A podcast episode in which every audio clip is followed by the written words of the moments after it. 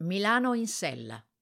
Vento è un nome suggestivo, un acronimo per indicare il tracciato cicloturistico di 705 km tra Torino e Venezia, che unisce le due città, ma che transita anche da Milano, in particolare dai quartieri a sud della Darsena e più esattamente sulla sponda ovest del Naviglio Pavese.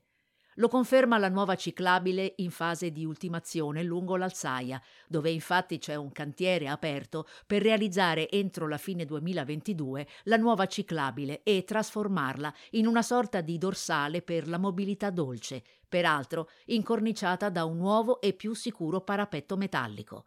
La nuova pista che prende il viale Liguria permetterà di proseguire fino alle vie Schiavoni e Fra Cristoforo, quindi a via Boffalora e a via Gattinara, per raggiungere prima Milano Fiori e Rozzano, quindi la Certosa e infine il famoso ponte coperto di Pavia, per una distanza complessiva di circa 36 chilometri.